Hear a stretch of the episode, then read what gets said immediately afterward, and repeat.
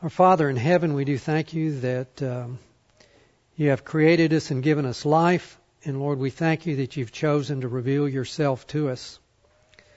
And out of your love and mercy, you've given us the the hard news that in fact we are in rebellion against you and guilty before you, but in your grace you provided a way of salvation to be restored to you for an eternity. Lord, we thank you that you've revealed to yourself uh, through these people in the Word, and we pray that you would help us learn how to uh, to hear you better and respond the way you desire us to do. Lord, we pray these things in Christ's name. Amen. This class, uh, this lesson is how to read in the course, how to read and interpret Scripture. Is this particular class is going to focus particularly on Old Testament narrative, narrative in the Old Testament. And narrative, while it has various technical definitions in linguistics, basically it just means stories. A narrative is just an account of something that happened. And a great bulk of the Bible is made up of narrative, both the Old Testament and the New Testament. And I would argue that it's it's really the basis of everything that's in the Bible, because all the stuff that's not narrative, like Psalms and Proverbs and a lot of the uh, prophets and the epistles, although they're not narrative, they are dealing with the narrative. In other words, it is God communicating to people about where they are in the story of what God is doing in history in the world. And so all of those Psalms and Proverbs and prophets and epistles don't make any sense whatsoever apart from the story of what God is doing in the world. And often you'll see that, um, especially in, in the narrative books, often whether it's Uh, in the Pentateuch or later during the Judges or um, in the post-exilic period, you'll often see God's spokespeople, what they'll do to explain to the people, um, say in the Old Testament, to explain to the Israelites why they're in the mess they're in and what God is doing and what to do about it. They will review the whole story from the beginning up to their point in history, because that's how you understand what's going on in life. So that's what Old Testament narrative is. So um, what we're going to do today, there's going to be two parts to this. Uh, we're going to spend about half an hour on encouraging people to read the whole story the way it was written. And I'll explain what I mean by that. Read the whole story the way it's written. Then Um, The other part of the class, then, we'll talk about how Hebrew stories are written. That is, we'll talk about specific things about how uh, Hebrew stories work. But what I want to start on, I want to spend probably nearly a third of the class emphasizing the importance of reading the whole story. So the first thing I want to say is, what constitutes the whole story? So I'll give an example. In, uh, my mind blanked out, in First Kings, I believe it is, we read about the Queen of Sheba visiting King Solomon. Okay, if we want to read about the Queen of Sheba visiting King Solomon, what would constitute the whole story? Well, we can read a few paragraphs about the visit itself, but that visit is just one part of the bigger story of Solomon's life and reign. It's a component part of that. Well, what about the reign of Solomon? Well, that's just a component part of a bigger story, and that's the story of the period of the monarchy in Israel. That is the period of kings, a period of about five hundred years.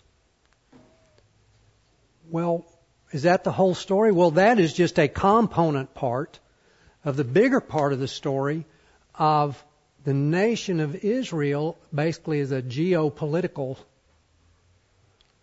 thing from the Exodus, when God basically gives them a constitution, gives them the law, until the exile when they're carried away as prisoners by the Babylonians. But is that the whole story? Well, no, that's not the whole story, because that is just a component part of the story of God calling a guy named Abraham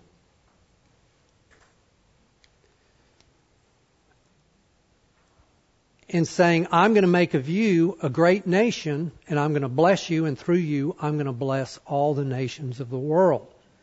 And all of these are component parts. So let's think about this. Um, let's think about the Queen of Sheba visiting Solomon. If you just read those two or three paragraphs, it sounds like everything's rosy. Solomon's famous, and she's wowed by his wisdom. But what comes just before that, and what comes just after her visit?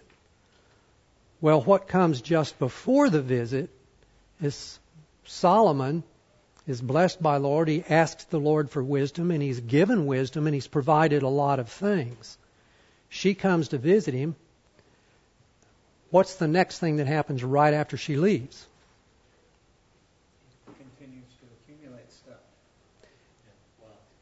Yeah, he continues to accumulate wealth, does a lot of horse trading. We'll think a minute about whether that's good or bad. If you don't know the rest of the story, that looks pretty good, but you know you're in bad territory a few paragraphs later when he starts building pagan temples for his wives' idols. Okay, let's spread out a little bit more to... Um, the period of the monarchy, beginning with Saul. There's about a five hundred year period when Israel has human kings. Why do they have kings? They demanded them. They demand, was that a good thing to demand a king? No. No, no. It wasn't. And what did God do? When they asked for a king, He told them that they had done something wrong, that they were rejecting Him as their king. And if you want a human king, all right, if you want somebody like Hubbard to be your king, I'm going to let you have a king like him, but here's what human kings are like. And he basically talks about how bad it's going to be. Now, in a way, it doesn't look that bad if you just read that, but it's only because we're used to the way we treat each other. But what God is saying, that's not how I would treat you. Well, how did Solomon treat his people? You don't really know it until his son becomes king. But Solomon was all of the things that God had warned them a human king would be like. Very oppressive. Very oppressive. Um, let's spread out some more to the period of um, Israel as a geopolitical nation. I'm going to say that from the time they came out of Egypt until they're defeated by the Babylonians and carried away into exile. When God had Moses lead the people out of Egypt, there are two particular things I'll point out here. One is He gave them very strict warning in Deuteronomy as they were preparing to enter the Promised Land. Chapter eight, He gave them very distinct and strong warning. He said, now, I'm, I'm going to do what I told you I was going to do. I'm going to bless you. I'm going to give you this land. I'm going to cause you to prosper. I'm going to protect you from your enemies. But you got to be very careful, because what does He warn them might happen when they get into the Promised Land and they prosper? Forget what? They don't need God. Hmm? They don't need God.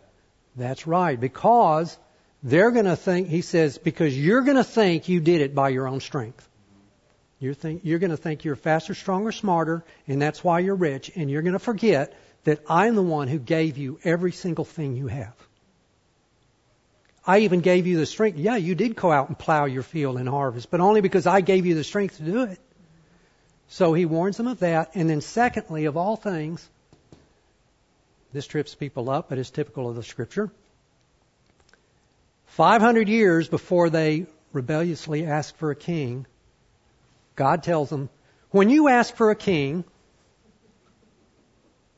and He doesn't say anything about whether it's right or wrong. He just says, when you ask for a king like the nations have, here's the rules he needs to follow. Okay? So, we come to Solomon. Immediately after the Queen of Sheba leaves, it starts describing his wealth and prosperity. And we're reading that and we're thinking, wow, Solomon goes, man, he's got it all together. But then it begins to ring, hey, this sounds familiar. It is exactly the list that God has said a king is not to do that. And then it becomes more apparent, and we'll talk about this a little bit later. When you're reading it there in First Kings, it sounds a little, is this good or is this bad? And I think there's a reason why the writer makes that a little bit ambiguous. So, um,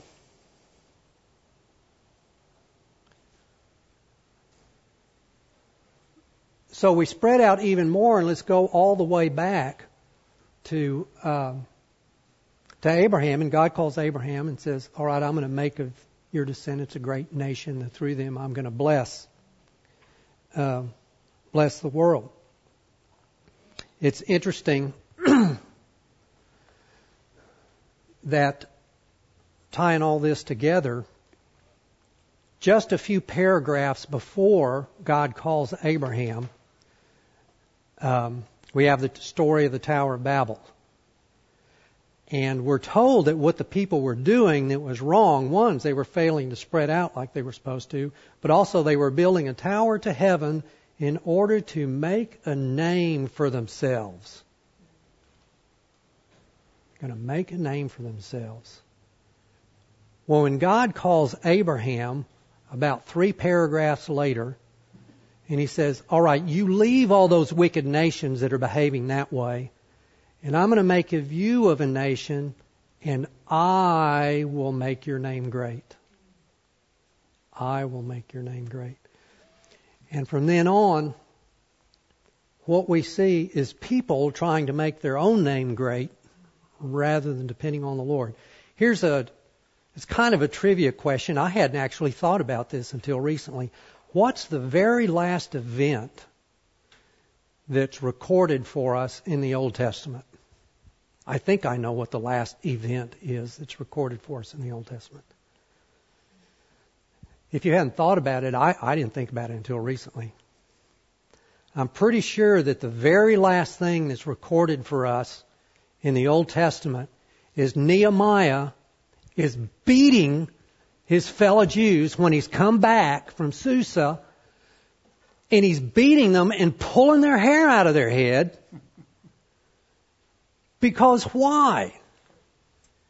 They're doing the same sins that their forefathers have been doing for fifteen hundred years. And he specifically names Solomon in his wisdom.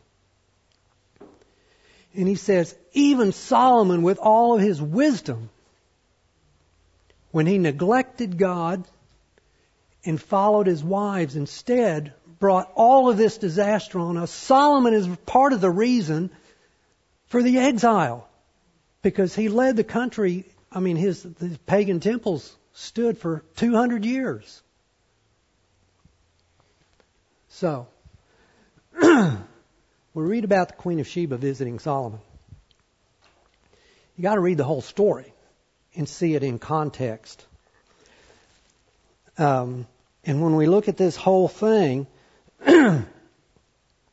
we see that what God, when he told Abraham, I'm going to bless you and bl- through you bless the nations.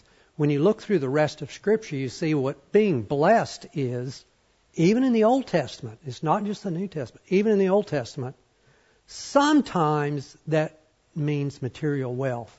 But most of the time, blessing you means, as Peter says in his second sermon in Acts, that God is going to bless you by turning you from your wicked ways. That being restored from being rebels under God's condemnation, he is going to restore us to people that reflect his character and are in fellowship with him. That's the blessing. And Solomon goofed it up. Um, so let's switch gears here for just a minute. I've been talking about the big picture, and I'm my mantra is that the big picture and the details go together, right? Because the big picture is simply made out of details, and the details, their only function is to make the big picture, right? Um, if I take Lee's kidneys out and lay them on the table, they might be interesting, but they're of no use to themselves or to Lee if they're not connected to the rest of Lee, right? So let's think about details. We're going to talk about dialogue in a little bit, but I'm going to jump the gun because um, this is this is something. This is the kind of thing that's all through Old Testament Hebrew narrative. Well, I'll just tell you, I won't have you turn there. For one thing, I don't remember where it is in the chapter. But when when the Queen of Sheba visits Solomon, we're going to talk about dialogue in a little while. Dialogue, or in this case, it's monologue. Very extremely important in Hebrew narrative. The only dialogue that's recorded, or monologue, is what the Queen of Sheba tells Solomon about his, his wealth and his wisdom. And it's amazing what she says. This is typical Old Testament narrative. Here's this pagan monarch, and she attributes Solomon's success and his wisdom to God and says, God has sent you to bring justice or righteousness or something. Anyway, this pagan says, God has given all of this to you for the benefit of the nation. This is part of the homework assignment. What does Solomon tell her about his wealth and wisdom? This is a trick question. He doesn't, there's not a thing.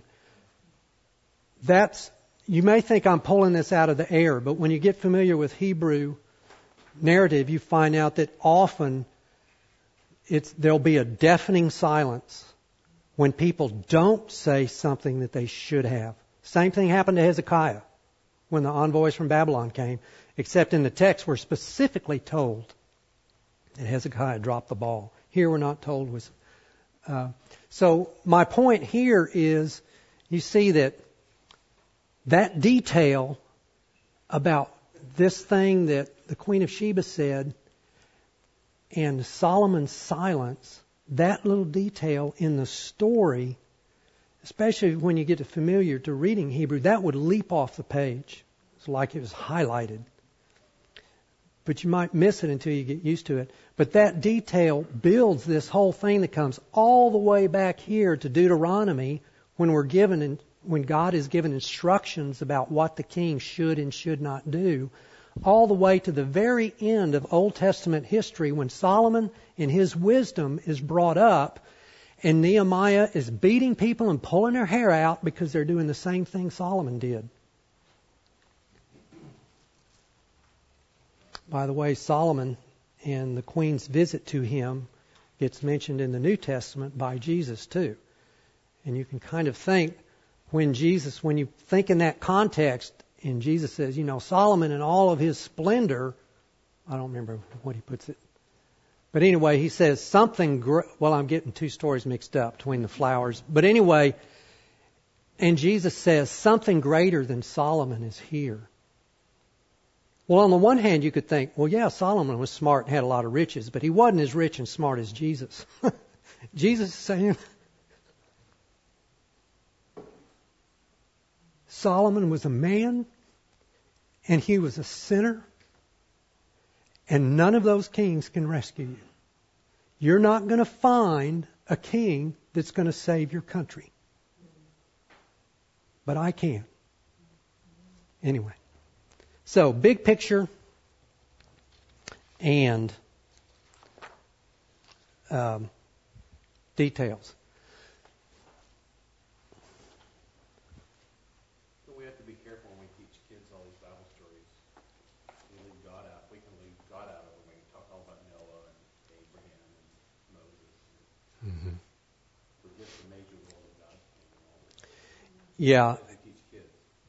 Yeah, I know when our kids were little, and probably some of you other parents have done that. When our kids were little, we bought some books, and also, you know, we're well, we're the religious people, so our relatives, well, for our religious cousin or something, they we'll get them a Bible, kids' Bible book for their children, and we threw several of them away because um, they weren't they weren't what the Scripture said. I'm gonna waste time telling stories about that. I still have a picture of Abraham in one of them. He's he's got this wavy gold hair, and there's these butterflies and flowers, and he's just longing to know God. And well, that's not what God, that's not what the Scripture presents. He was a pagan sun worshiper, and God, out of His initiative and His mercy, reached out and grabbed him. Mm.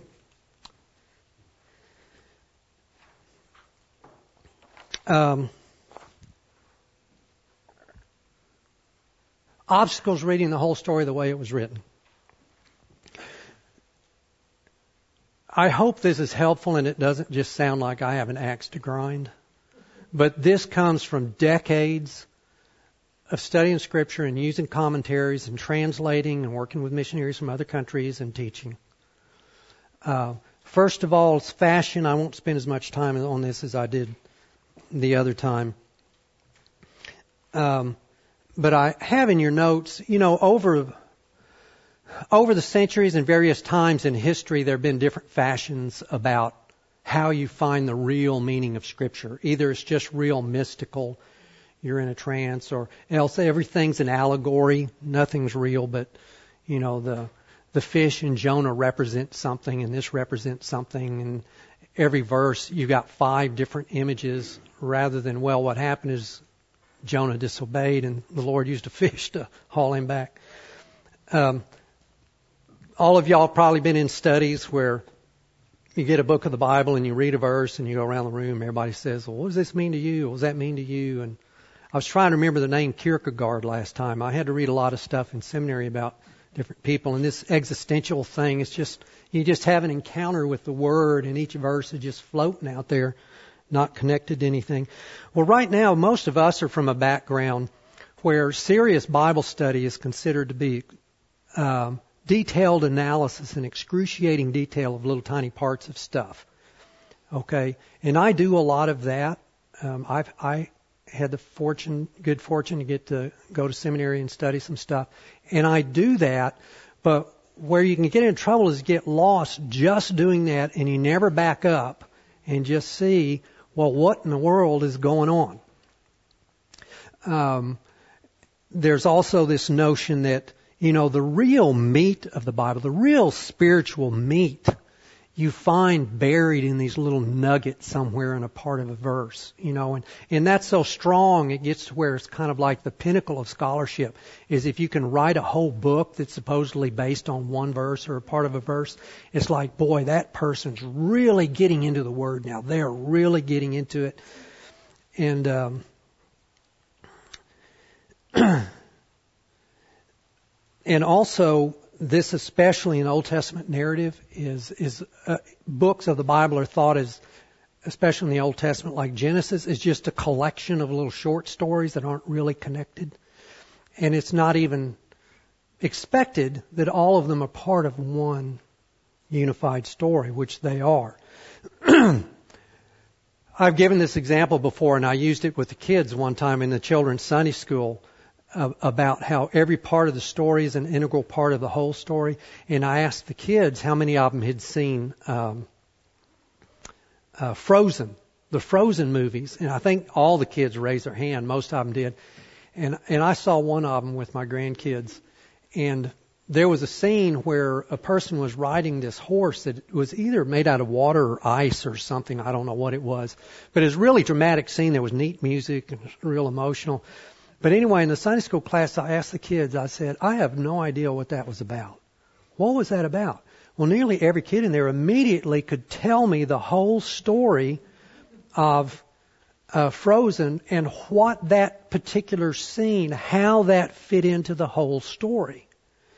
And we should be doing that any time we read about the Queen of Sheba visiting Solomon or anything else, or the whole thing with Judah and Tamar.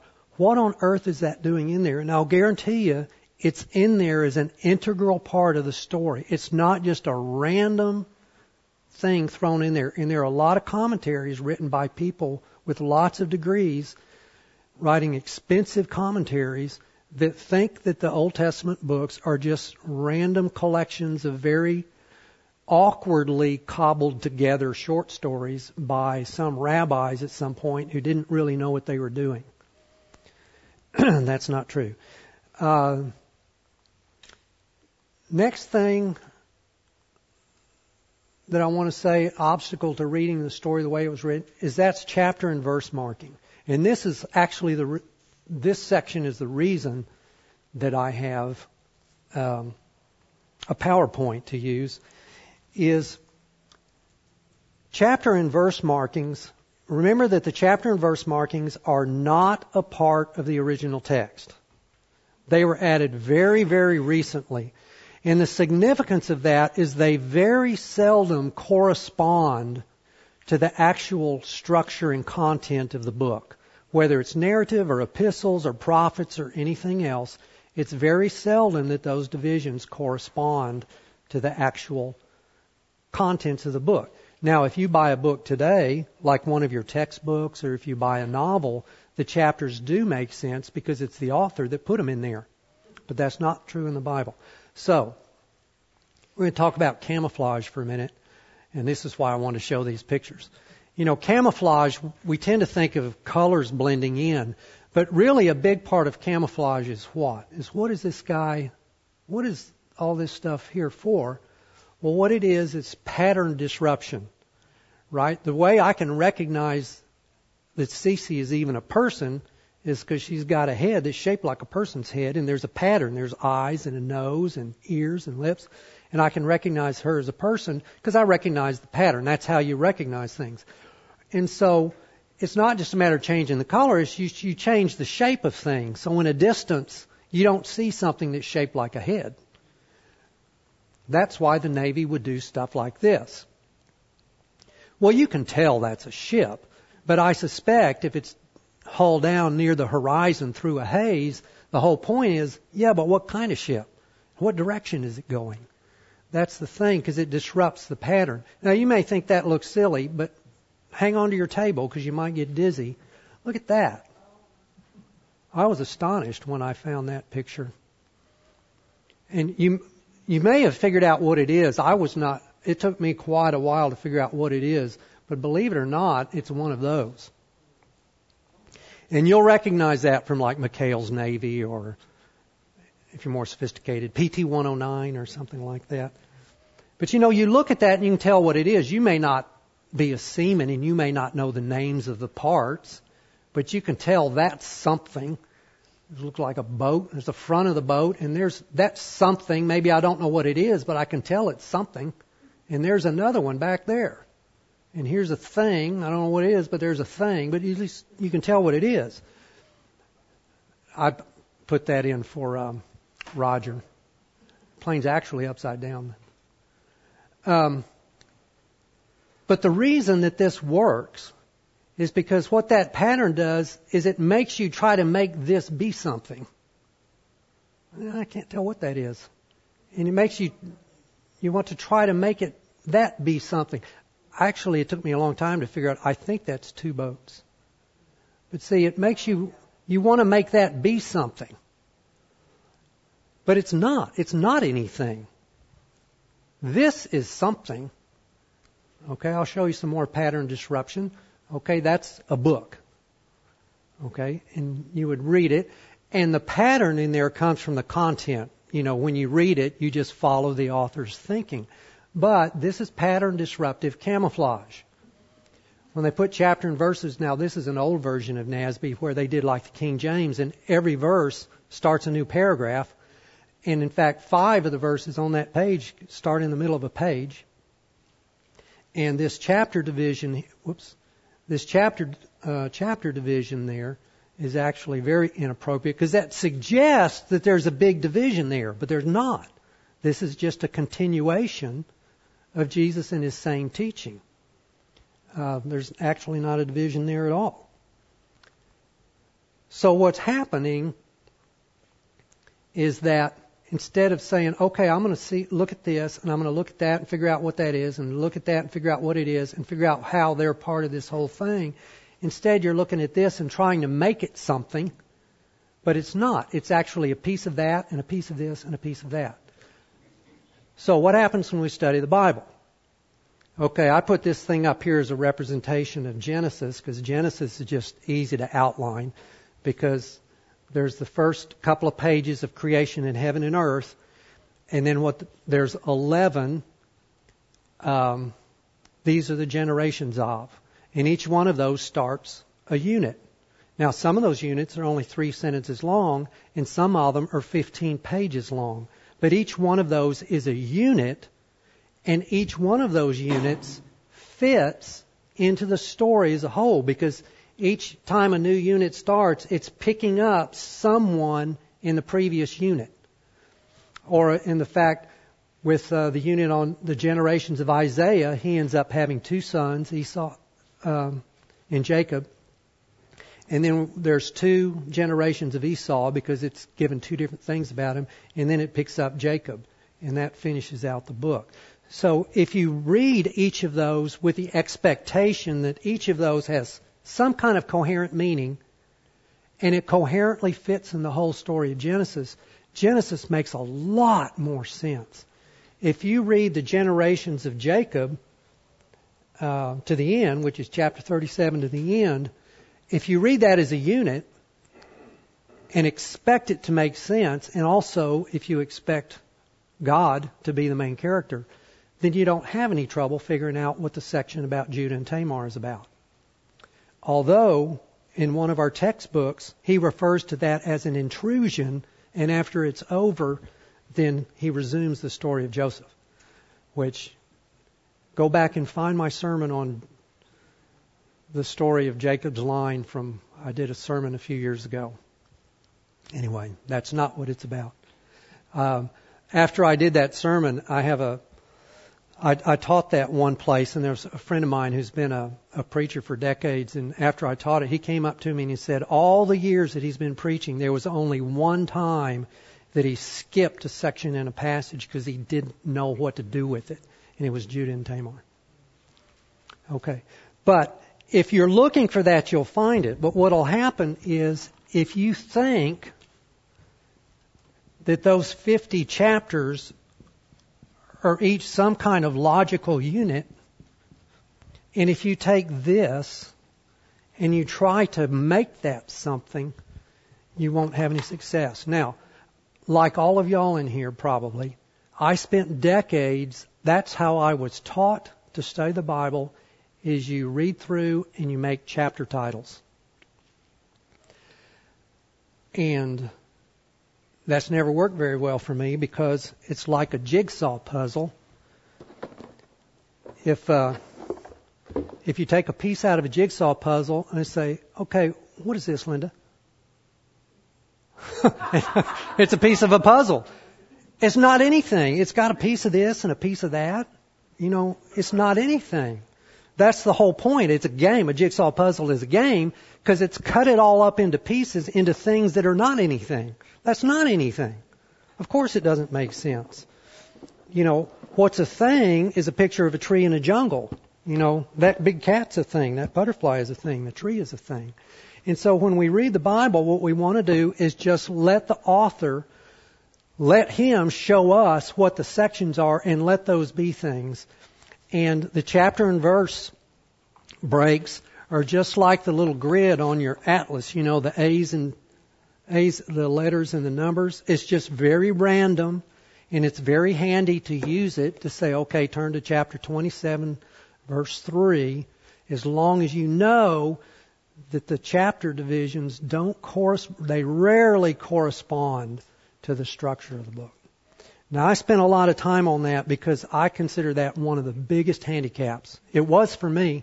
My, my filing cabinet, I'm not, my filing cabinet is full of stuff that I both studied and taught. Going chapter, here's the, this chapter title. I found my Genesis chapter titles looking through my files yesterday. Okay, so I beat that into the ground. Um, Next one, obstacles. Our inherent tendency to make the primary human character in the story the hero rather than God. Exhibit A, the story of Joseph. It's not the story of Joseph. It tells you right at the beginning, it's the generations of Jacob. It's Jacob and his descendants, and God is, it starts out telling us what a train wreck their family is. Abraham and all of them, I mean, they are, they are the poster child for dysfunction, violence, murder. It's, and, and Jacob too. Jacob's a wreck. And it's the story of God. God is mentioned fifty-one times and thirty-seven at the end of the chapter as he is working circumstances and in people's lives, in Jacob's life, in Judah's life, in Joseph's life, in all of the brothers, and he's bringing them around to recognizing their sins, their selfishness, and bringing them to repentance and reconciliation with each other, and to the point where they're acknowledging themselves as servants of God. For the first twelve years of that story, none of the characters ever mention God. The narrator does. The characters never mention God for the first twelve years of that story. All right.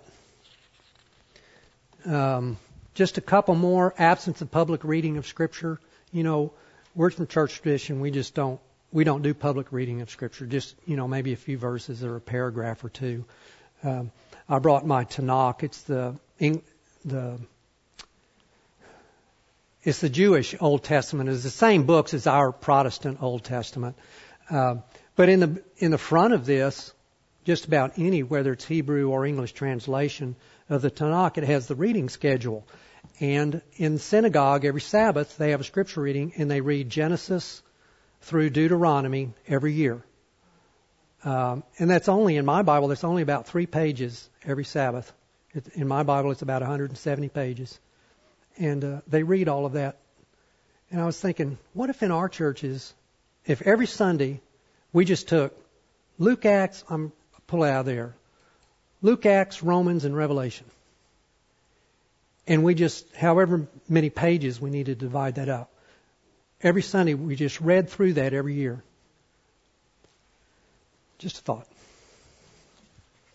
Jeff, yeah.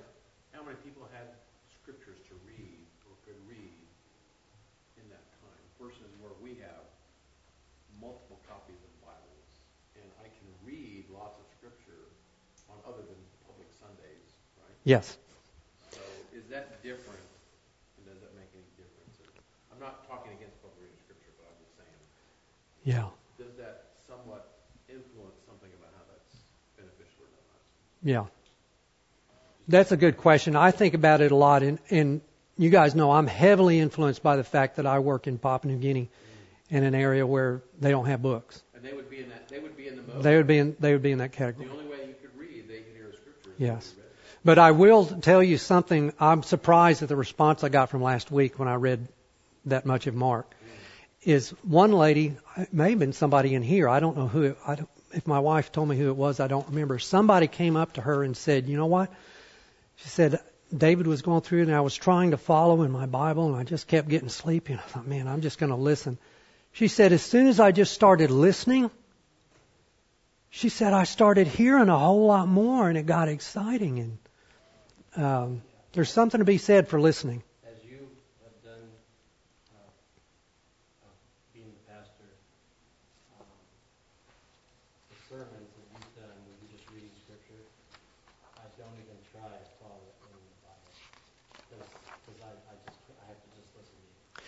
Well, I'm actually going to say later, I think for most people, and I, I thought Keith was going to be here and he could rebut me, nearly everyone that read Scripture yesterday said, turn to your Bible and follow. And when I did last week, I was going to encourage people to not do that. Just listen. Most people will get a whole lot more if they just listen than if they try to follow along. Exhibit A, I'm using a lot of time. Exhibit A. How many of you, if you're watching a movie that's in English, assuming you can hear it, I'm assuming you can hear it, how many of you turn the closed captions on so you can read at the bottom because it helps you follow the story better? If they're speaking in Scottish dialect. Yes. Well, if you're having trouble hearing them, and I realize that in a movie it is visual. You're watching, you're watching something. But actually, if you ever do that, listening to, watching a movie, try reading the captions and see how much it's actually harder. It'll trip you up. So anyway. David, I think the point you're making is that the original audience for the Bible, especially the Old Testament, was an audience that was, they received the word as a spoken testimony. It yes. wasn't something they originally received as a written document. Mm-hmm. And I would say that a big part of that is that's probably one reason so much of the Bible is written in the form, in story form. It is not written like a newspaper article. It's not written like a police report. Just the facts, ma'am. You know, it's written in story form to catch you up in it. Okay, so let's go to some details because this is what I was going to... Oh, poor reading skills. A lot of people just can't read. They can't read a book in their native language and tell you what the story was about, or read an article in a magazine and tell you what the article was about, what the writer's point was. Uh, and that's something that you can just help with. So um, just some suggestions. That's in your handout. Um, you can get Bibles that don't have the chapter and verses marked in it. It'll just be in the margin. Katie has this. It's the Modern Reader's Bible, published in nineteen oh eight. So it's one hundred ten years old. But um, also Carrie and I have the Immerse Bible. It's kind of awkward because it's five volumes. It's the format is such that it's not condensed in one little book like this. But Uh, it doesn't have the chapter and verses marked in the text. And it is astonishing, if you've never read one of these, how much easier it is to read. And it will also help you realize how short the books of the Bible are. Does it follow the same exact words? Yeah, words and uh, this, most of these things will be some particular version. This happens to be the New Living Translation. But yes, so... It's simply a matter of how it's formatted. It's not a matter of the translation. It's how it's formatted. Now, the books in this are not in the same order as in um, this. Yeah. But remember, that's very recent. Even when they started binding Bibles together, there's no telling what order they would be in. And the books in my Hebrew Old Testament are not in the same order as in my English Bible. In fact, I started looking for Ruth a minute ago, and I was, why isn't it there right behind Song of Solomon where it belongs? Um, okay. Uh, get one of those. I suggest when you read, have a Bible reading plan. I'm sorry. But I would suggest it might help you rather than reading chapter by chapter. If you do that, you're going to be assuming that those chapters are some kind of logical units, and they're not. I recommend either just reading until, just like you read any book. You say, okay, it seems like we're at a break here. I'll stop here. Or just divide up the pages. Because if you're reading and you get interrupted and you just know, well, I'm at the bottom of page one hundred twenty, you know that that's not a logical break. You know it's just random. That just happens to be the page you're on. So I would suggest that when you read, don't say, okay, I'm going to read three chapters a day. Say, I'm going to read three pages a day, whatever that happens to be, and ignore the chapters. There's a there's a page in your handout about that. Also, a thing you can do, like I do in mine, there's books where I have the actual, I've marked in red where the actual breaks are. Uh, so I'm looking at that and not at the chapters. That's not what those marks are, but anyway. So, how they're written. Um, what I'm going to do is I'm going to read Ruth, and it's going to take me eleven minutes to read it. And you can just listen, and then I'll give you a handout of Ruth. Most of you already have one, but I'm going to give you one that has some stuff marked on it. And then what we'll do is we're going to fly through chapter by chapter, and I'll just point out some of the things that the writer is doing that are actually pretty obvious once you know about it and you look for it, but if no one's ever shown you, you don't know. I've just had the fortune of having some help. Okay, so here's the story. Now, it came about came about in the days when the judges governed, that there was a famine in the land, and a certain man of Bethlehem in Judah went to sojourn in the land of Moab with his wife and his two sons. The name of the man was Elimelech, and the name of his wife Naomi. And the names of his two sons were Mahlon and Chilion, Ephrathites of Bethlehem and Judah. Now, they entered the land of Moab and remained there. And then Elimelech, uh, Naomi's husband, died, and she was left with her two sons. They took for themselves Moabite women as wives. The name of one was Orpah, and the name of the other Ruth. And they lived there about ten years. Then both Mahlon and Chilion also died, and the woman was bereft of her two children and her husband. Then she arose with her daughters-in-law, that she might return from the land of Moab, for she'd heard in the land of Moab that the Lord had visited his people uh, in giving them food. So she departed from the place where she was, and her two daughters-in-law with her, and they went on the way to return to the land of Judah. And Naomi said to her two daughters-in-law, "Go, return each of you to her mother's house. May the Lord deal kindly with you as you've dealt with the dead and with me. May the Lord grant that you may find rest, each in the house of her husband." Then she kissed him, and they lifted up their voices and wept. And they said to her, "No, but we'll surely re- return with you to your people." But Naomi said, "Return, my daughters. Why should you go with me? Have I yet sons in my womb that they may be your husbands? No, return, my daughters, go, for I'm too old to have a husband. If I said I have hope, and I should even have a husband tonight, and also bear sons, would you therefore wait until they were grown? Would you therefore refrain from marrying? No, my daughters, it's harder for me than for you. For the hand of the Lord has gone against me." They lifted up their voices and wept again, and Orpah kissed her mother-in-law, but Ruth clung to her. Then she said, "Behold, your sister-in-law has gone back to her people and her gods. Return after your son-in-law, or your daughter, sister-in-law." But Ruth said, "Don't urge me to leave you or turn back from following you. Where you go, I'll go. Where you lodge, I'll lodge. Your people will be my people, and your God will be my God. Where you die, I'll die, and there I'll be buried. And thus may the Lord do to me, and worse, if anything but death parts you and me." When she saw that Ruth was determined to go with her, she said no more to her. So they both went until they came to Bethlehem. And when they'd come to Bethlehem, all the city was stirred because of them. And the women said, "Is this Naomi?" And she said to him, "Don't call me Naomi. Call me Mara, for the Almighty has dealt very bitterly with me. I went out full, but the Lord's brought me back empty. Why do you call me Naomi, since the Lord is witness against me, and the Almighty has afflicted me?" So Naomi returned, and with her Ruth the Moabitess, her daughter-in-law, who returned from the land of Moab, and they came to Bethlehem at the beginning of barley harvest. Now, Naomi had a kinsman of her husband, a man of great wealth of the family of Elimelech, whose name was Boaz.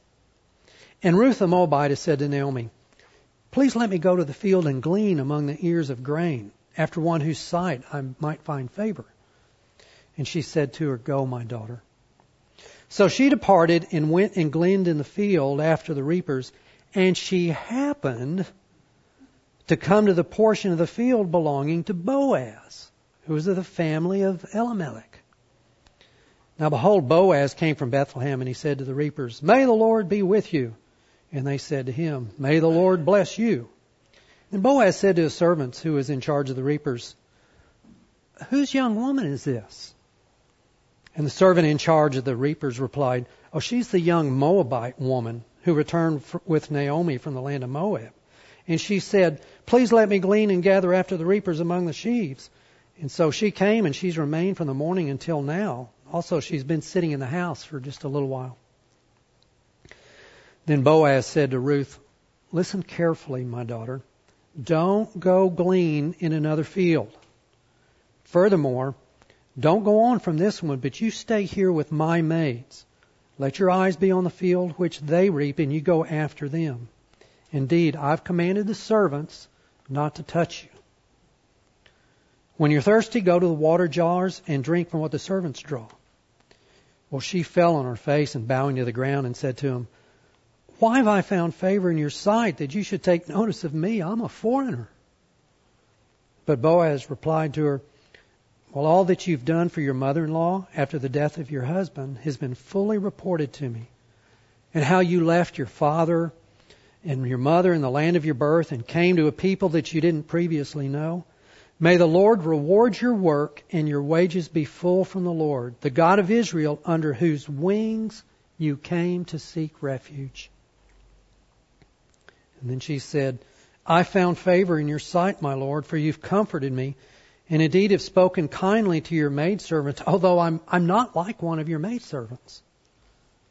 At mealtime, Boaz said to her, Come here that you can eat of the bread and dip your piece of bread in the vinegar. So she sat beside the reapers, and he served her roasted grain, and she ate, and was satisfied, and had some left. When she rose to glean, Boaz commanded his servant, saying, Hey, let her glean even among the sheaves, and don't insult her. Also, you should purposely pull out some of the um, some grain from the bundles and leave it so she can glean, and don't rebuke her. So she gleaned in the field until evening. And then she beat out what she had gleaned, and it was about an ephah of barley. She took it up and went into the city, and her mother-in-law saw what she had gleaned. She also took it out and gave Naomi what she had left after she was satisfied. And her mother-in-law then said to her, Where did you glean today? Where did you work? May he who took notice of you be blessed. So she told her mother-in-law with whom she had worked and said, The name of the man with whom I work today is Boaz. Naomi said to her daughter-in-law, May he be blessed to the Lord who's not withdrawn his kindness to living and to the dead. And Naomi said to her, That man's our relative. He's one of our redeemers. Then Ruth the, Moab- Ruth the Moabite said, Furthermore, he said to me, that you should stay close to my servants until they finished all my harvest. And Naomi said to Ruth, her daughter-in-law, It's good, my daughter, that you go out with his maid so that others don't fall on you, fall upon you in another field. So she stayed close by the maids of Boaz in order to glean until the end of barley harvest and the wheat harvest, and she lived with her mother-in-law. Then Naomi, her mother-in-law, said to her, My daughter, shall I not seek security for you that it may be well with you? Now is not Boaz our kin- our kinsman, with whose maids you were? Behold, he winnows barley at the threshing floor tonight. Wash yourself, therefore, and anoint, put on your clothes, and go down to the threshing floor. And don't make yourself known to the man until he's finished eating and drinking, and it'll be when he lies down that you'll notice the place where he lies, and you shall go and uncover his feet and lie down, and then he'll tell you what you should do. And so Ruth said to her, All that you say, I'll do. So she went down to the threshing floor, and she did according to all that her mother-in-law had commanded her. So when Boaz uh, had eaten and drunk, and his heart was merry, he went to lie down at the end of the heap of grain. And she came in secretly and uncovered his feet and lay down. Now it happened in the middle of the night that the man was startled, and he bent forward. And behold, a woman was lying at his feet. And he said, Who are you? And she answered, I'm Ruth, your maid. So spread your covering over your maid, for you're a redeemer. And then he said, May you be blessed of the Lord, my daughter. You've shown your last kindness to be better than the first by not going after young men, whether poor or rich. Now, my daughter, don't fear. I'll do for you whatever you ask. For all my people in the city know that you're a woman of excellence. Now, it's true, I am a redeemer. However, there is a redeemer closer than I. Remain this night, and when morning comes, if he'll redeem you, good, let him redeem you. But if he does not redeem you, then I'll redeem you. As the Lord lives, lie down until morning. So he lay, she lay at his feet until morning and rose before one could recognize another. And he said, Let it not be known that the woman came to the threshing floor. And again he said, Give me your cloak that's on you and hold it. So she held it, and he measured six barleys, six... measures of barley and laid it on her. Then she went into the city, and when she came to her mother-in-law, she said, How did it go, my daughter? And she told her all that the man had done for her. And she said, these six measures of barley he gave to me, for he said, don't go to your mother-in-law empty.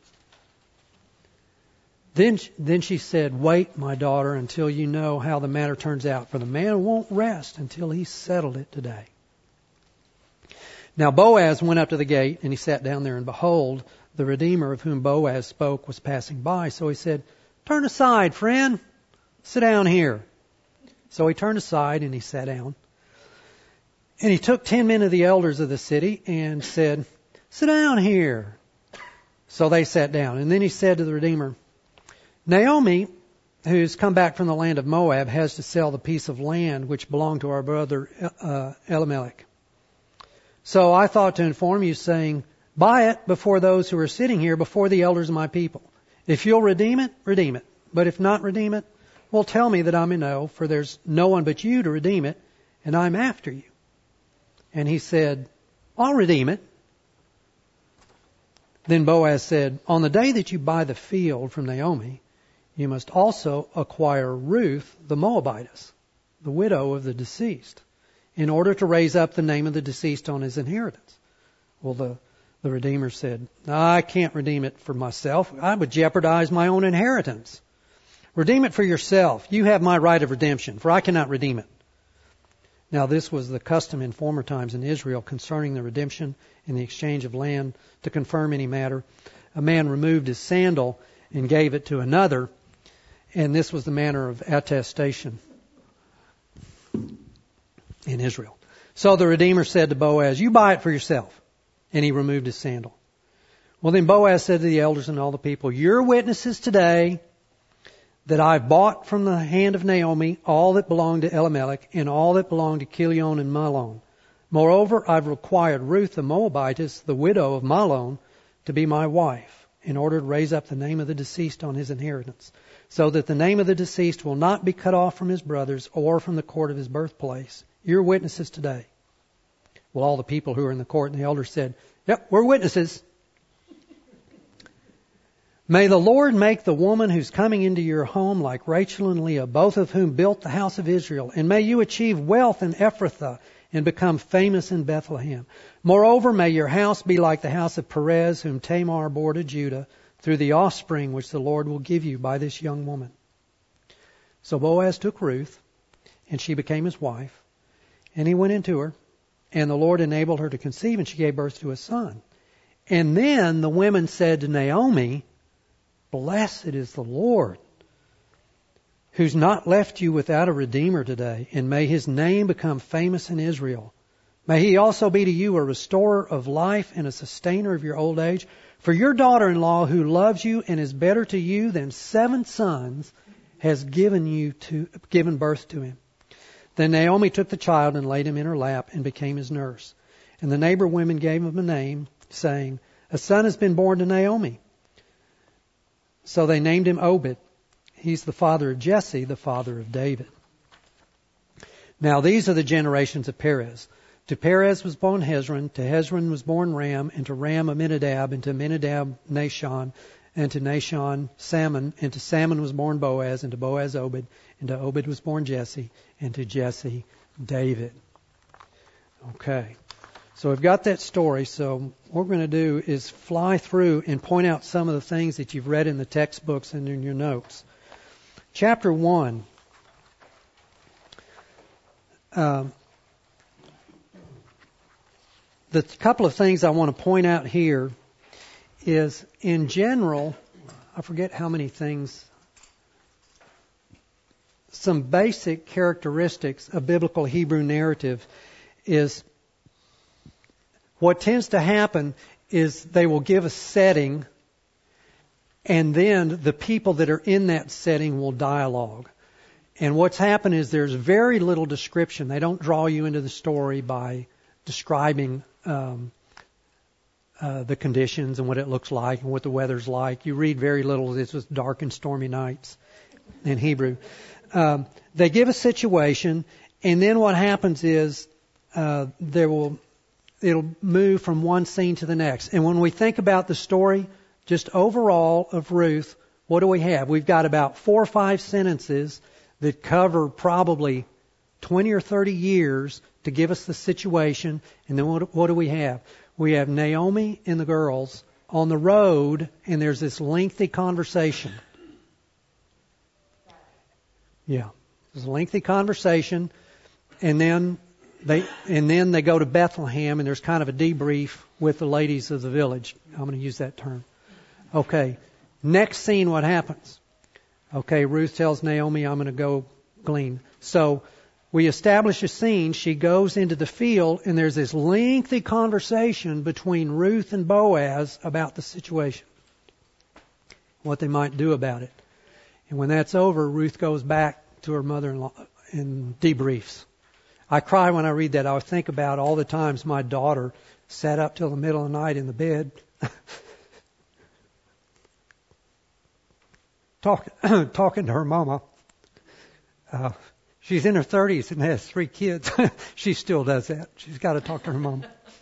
You guys, you, most of y'all are old enough to know what I'm talking about. Okay, so we come then to the third movement. And again, what we have is Naomi sends Ruth to the threshing floor, and there's this long conversation, this scene with Boaz on the threshing floor.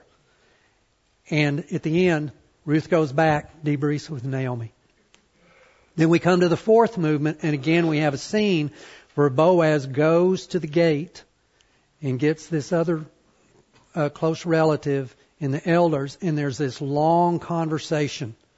And then in effect at the end, there's sort of a debrief again with the ladies of the village, kind of the way the story started. So that's overall what happens, and that's typically what's going to happen in Old Testament narrative. There's going to be a situation, but it will move from scene to scene, and the narrator will only give you enough pieces of information and um, just to set the situation. Uh, and then what's going to happen is usually there will be a tremendous amount of dialogue. And dialogue is a far more important role in Old Testament narrative than in most of our um, stories.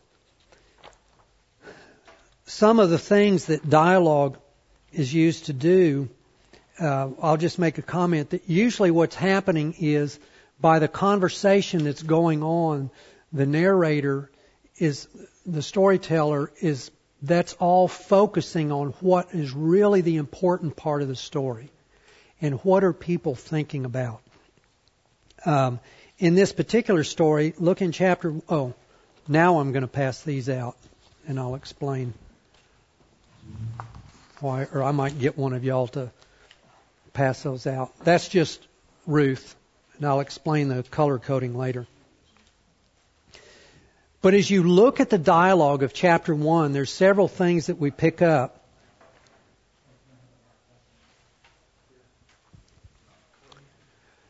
And that's what the central issue in this story really is.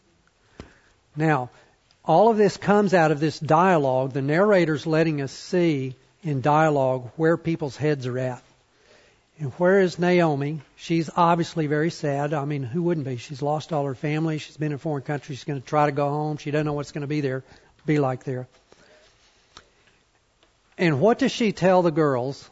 She says, you guys go home, and may the Lord bless you by giving you security, basically in new families. Can you go home and get remarried? May the Lord bless you. But when they start pressing her and wanting to go with her instead of go home, what does she end up saying?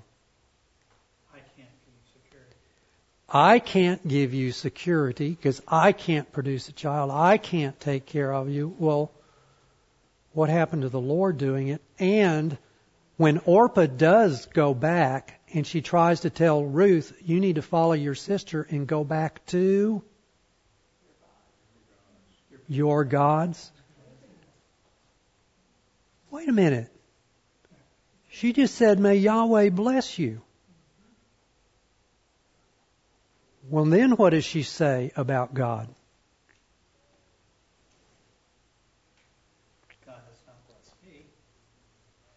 Not only has He not blessed me, but He's kicked me in the ribs. I am down for the count. And if you go with me back to my country, he might do that to you. So which is it? Does Naomi trust God? May Yahweh bless you, sister. Well, Naomi's a real person. And she's like us. And we're just like this.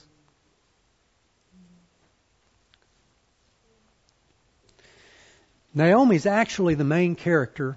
She's the second main character in the story because we realize that she's in the same situation. She's in the same mindset that Job is in the middle of the book of Job. That's not where he was at the beginning, but after his friends helped him along for several days, this is where he ended up. She is absolutely convinced God is in control, but also he's a bully.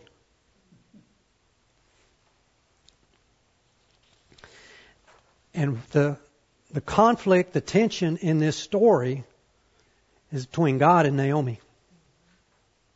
Does God care for his people or not?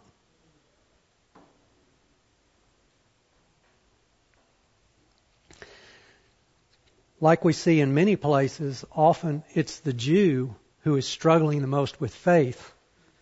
And we have a Moabite who at least is saying that she trusts the Lord. That's going to be a big thing later on. Um, so what we see in dialogue is the, the narrator will usually use dialogue to reveal where people are at. Only occasionally will the narrator say he was angry, he was jealous, or he was afraid.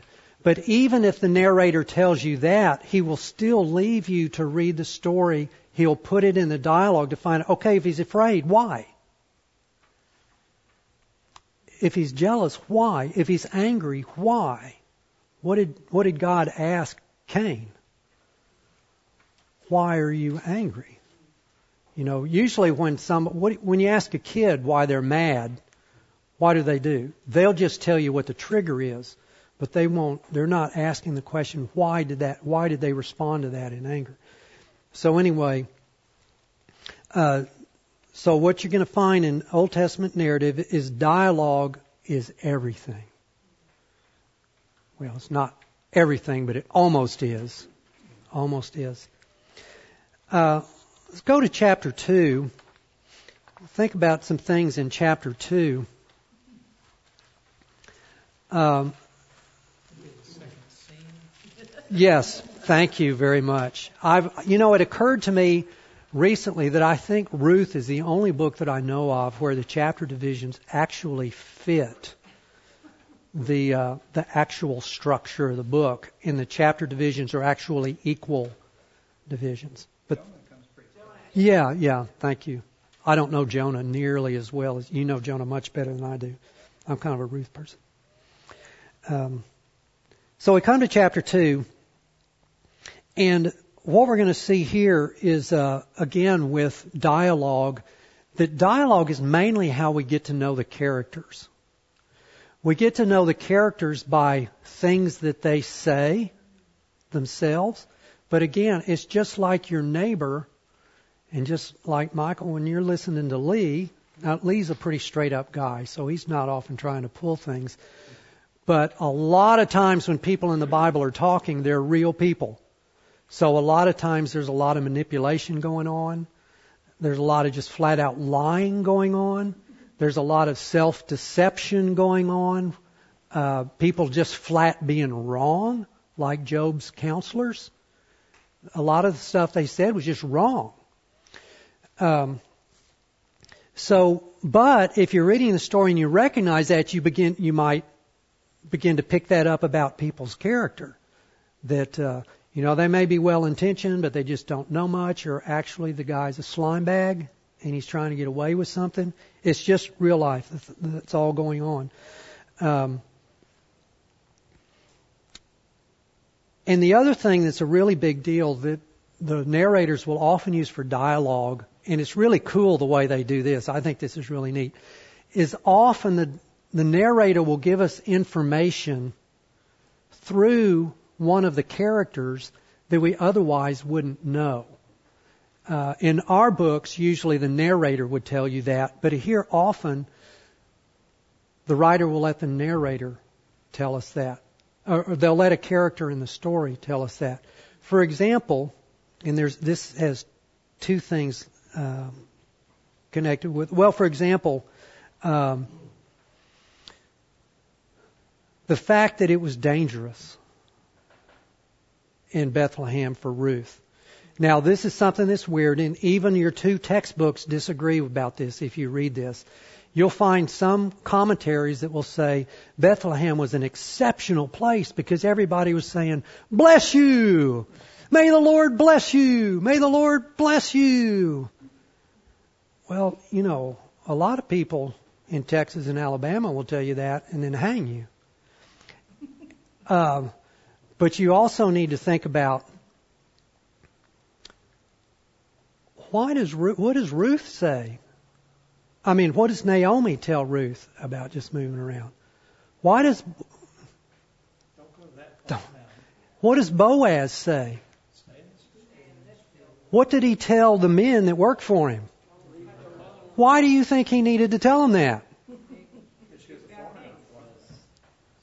Yeah, this it's all over here that this is a very dangerous situation. Um. Um, another thing, another piece of information that it's very important, this relates to how the narrator gives us information through dialogue, is up until the point that Boaz presents this situation to the closer relative, why does the closer relative not want to redeem the land and marry Ruth? I mean, he just says, he just says, why don't, well, first he says, yeah, I'll do it, I'll buy the land. But then he backs out. Why? It would endanger his inheritance. It would endanger his inheritance. What does Boaz say about that? Absolutely nothing. Why? That's the kind of thing. Now, now, if you're not familiar with Ruth or Hebrew narrative, you might think I'm pulling this out of the air, but this is the kind of thing that's all over the place. Probably, the narrator is telling us the same thing will probably happen to Boaz. It's going to cost him.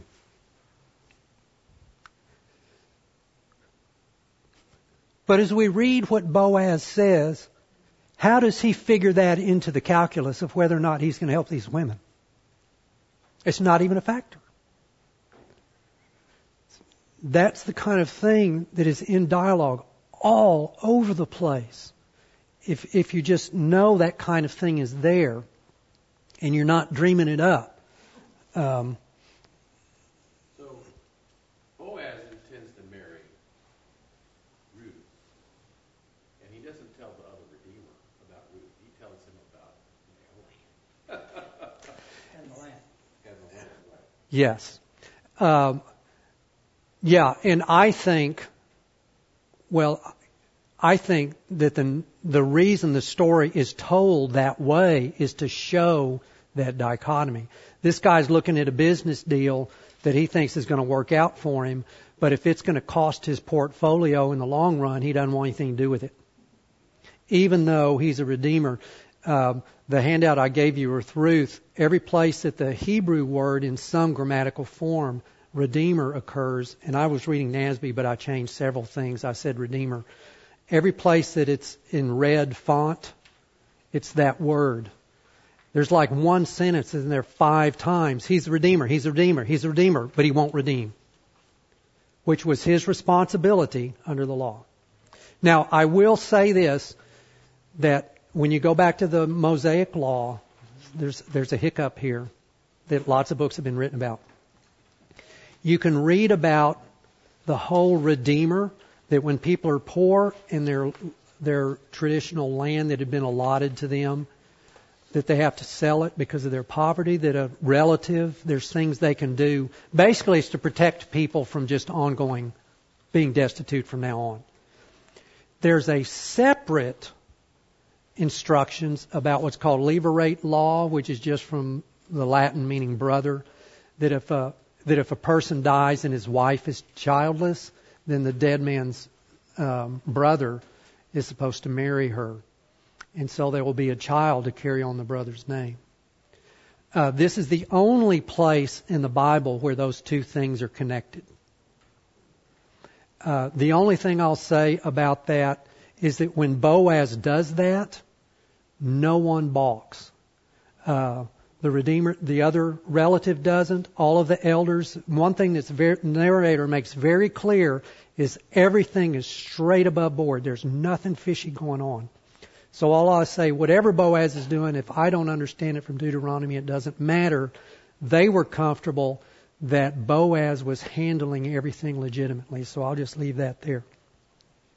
But the point is, uh, often the way the Lord, the way the storyteller will give us information will be through dialogue from one of the characters, and that can be real important. Uh, I think I told this the other day. I this only struck me recently that uh, that when the when the brothers threw Joseph in the pit and they were planning to kill him, when you read the story, the narrator just says they threw him in the pit and they sat down to eat. Just how cold-blooded that is. And I didn't even think, well, what's Joseph doing all this time? Well, how does the narr- how does the storyteller let us know what was occurring? Well, it's several pages later when God has been working in the brothers' lives, gradually bringing them to the recognition of the gravity of the sin that they've committed. And they're on the trail. They think they're in trouble. They've got this whole thing with the silver and the sacks. They don't know what's going on. They've seen Joseph, but they didn't recognize him. They don't know what's going on. But what are they starting to recognize? We have, God has found out our sin. I can't even say it. And as they, if the, as they are recognizing the gravity of their sin that they had committed, I think at that point is twenty-two years earlier. They describe the sin. And it's one of the brothers that say, didn't the boy plead with us? And how powerful that is, that now we learn that through one of the characters who was there, who at the time thought, little runt, I'm going to sit down and eat my sandwich. Now they're on the trail, scared and racked with guilt. And they think back. The boy pleaded with us. All right. Cheer up, David. Yeah, it does. It does. The Lord, I mean, that whole family, Jacob, Joseph, Judah, all the brothers, the Lord, man, he did a number on them. Um, changing their hearts. Chapter three. Let's go to chapter three and talk about some things. Um, said some things that, uh, repetition repetition is a big deal, and your textbooks talk about that. Often something will happen and then you might get two or three different accounts by people reporting it. Like we see the conversation between Boaz and Ruth, and then we get to hear about it again when Ruth goes to her mother-in-law and tells her all about it, debriefs late at night. A lot of times these repetitions, they'll be the same and they'll just emphasize. It gives you a second chance to remember it. But very often, I would say probably most of the time, there'll be little differences. There'll be little differences. Sometimes it's big difference. Like when the narrator tells us what the brothers did with Joseph, and then we have an account of what the brothers told their father. They lied to him. And they deceived him with a cloak, just like Jacob had done to his father decades earlier. But then we get to hear about it again later on when the brothers are on the trail and they're being honest with each other about what they've done. So a lot of time when there's repetition, What's going to be different is the perspective of the person who's telling it. And the Lord is revealing to us things about what was happening and what they're thinking and how people are responding to the situation God has put them in and how God is dealing with them. As I said in in this uh, generation of Jacob, what you get later on is uh, you finally begin to hear the brothers and Jacob and Joseph started to mention God as being involved in what's going on. He's not at the beginning. Um, and again, the narrator over and over and over, it tells you God caused this, God caused that. Um, I'm gonna. I wasn't going to do this, but I, I decided to, and I put it in my notes. I'm going to mention about types of characters because that's a big deal in Ruth. Don't worry about technical terms. You do this anytime you read a book or watch a movie. You got the main characters. And then you've got the extra, right? It's just the waiter in the restaurant who set the plate on the table and then he walked away, right? So there are a lot of those in the biblical stories too. But there's something kind of in between. Usually the main one or two characters that are really the one that we're getting all, like Naomi, we're getting the positives and the negatives. They're a real person. They're struggling up and down. They're wavering. They're, it's ambiguous where they are spiritually. They're good one day. They're bad another day. Uh, that's usually the, what the main character's like. They'll, in in literary terms, those are called round characters. Their their character development is really big. There are other characters that are flat. And by that they mean they're just all good or they're all bad. Okay, so like Ruth and Boaz are flat characters. Um, they're just, um, we don't see any kind of flaws or anything. They have a role in the story in their intersection with Naomi's life. Um, these these flat characters, they can either be good or bad. Um, sometimes they can be, you'll see the terms in your book, there'll be a type. In other words, they're an example of what a good person would do. They use the resources God has given them to help people that are in need. Like Ruth did that and Boaz did that. Whether you're rich or poor, you can use what God gives you to help other people. Or they can be a foil. That is just a contrast, like um, the closer relative who decided not to redeem because it was going to cost him. He's a foil in the sense that he's a contrast to Boaz. It's because of what we learn about what he's doing and why he's doing it that it makes it more clear what Boaz is doing and why he's doing it. Uh, probably the biggest foils in the whole Bible, and this, these are both round characters, is David and Saul. Uh, Saul, if we're just going to rank sins or weigh them in a scale, I think David... David could give Saul a run for his money. But what's the what's the real underlying difference between David and Saul as presented in the Scripture? Over pages and pages and pages. David was, was a seeker after God's things, and Saul was a seeker after his own things. And even when David sought after his own things and he sinned, what did he do when he was confronted?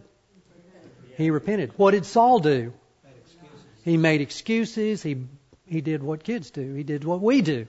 We complain. I'm sorry, I'm sorry, I'm sorry, I'm sorry. Don't punish me.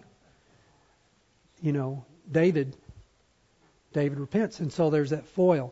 So often these characters, they'll be in contrast to each other. Another thing um, I'll point out is terms of address. Terms of address. Um, I just did this in a hurry and I don't, I couldn't find some of my notes. But in your thing that I passed out to Ruth, all the places where it's underlined are all the different ways that Ruth is either referred to or she's addressed. And I remember counting it one time when I was working through it in Hebrew that I think there's fourteen different ways that Ruth is either referred to or addressed. And of course, it will depend on the relationship, right? All of us get referred to or addressed different ways depending on who's talking to us, about what, and why. My boss did not talk to me, address me the same way that my grandchildren do. And people that are mad at me don't address me the same way as people that are pleased with me. Uh, this is especially important with Ruth, because as you read through Ruth, the way Ruth refers to herself talking to Boaz changes as the story progresses. I'll leave that for you to work through. The way she refers to herself when she's initially thankful for his help is different from when she asked him to marry her. Um, chapter four. I won't go much longer. I had to struggle with doing this one without irritating you. But it's just such a huge thing in Hebrew narrative, and it's used in the New Testament narrative some too. Um, but the thing with Ruth is it's hidden by your English translation. And that is that Hebrew narrative will often use pairs of words. They'll use the same word in two different places intentionally to connect those two things. Okay, the one I'm sure all of you have heard about in the New Testament is the charcoal fire. That term, I think the Greek term only gets used twice. But anyway, Peter is warming himself by the charcoal fire when he denies Christ. Okay, what is Jesus cooking over when he talks to Peter after the resurrection? And what does he ask him about? Three times. And Peter says, "Lord, you know me." The last time Jesus told Peter, "You're going to deny me," Peter argued with him. "You don't know me, Jesus." "No, I'm there. We're solid, brother." Now, when Jesus questions, Peter says, "You know me?"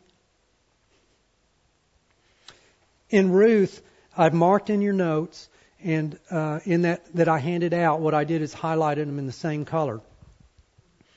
Um, in chapter one, Naomi says, "Ruth, may the Lord grant you," who knows what your Bible says, "rest, security, in the home of your husband, new husband."